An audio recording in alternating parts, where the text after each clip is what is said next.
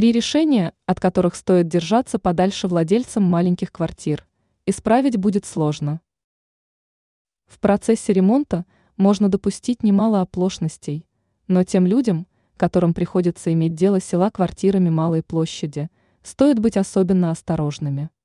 Малейший промах грозит им не только потерей уюта, но и драгоценных метров, поэтому не будет лишним прислушаться к эксперту сетевого издания «Бел новости» дизайнера Юлии Тычина, которая рассказала о трех наиболее часто встречающихся ошибках. Чересчур много систем хранения. Если в квартире мало мест, где можно было бы оставлять вещи на хранение, это, безусловно, плохо.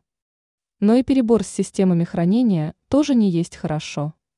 Вместо того, чтобы загромождать комнаты всевозможными ящиками, корзинами и контейнерами, присмотритесь к так называемым системам 2 в 1, к которым относятся столы с ящиками, пуфики с нишами и даже подиумы, в которых предусмотрены ячейки, где можно было бы оставить вещи. Монохром.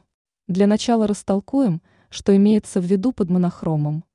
Это не что иное, как оформление всей комнаты в одном цвете.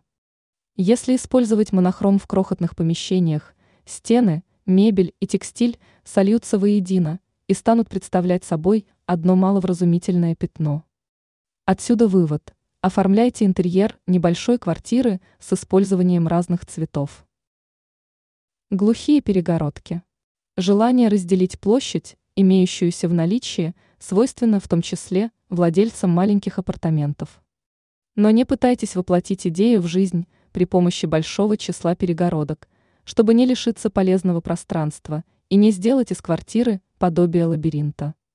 Остановитесь на 2-3 зонах, разграниченных деревянными рейками или стеклянными перегородками. Ранее эксперт рассказала, как бюджетно украсить дом к Новому году.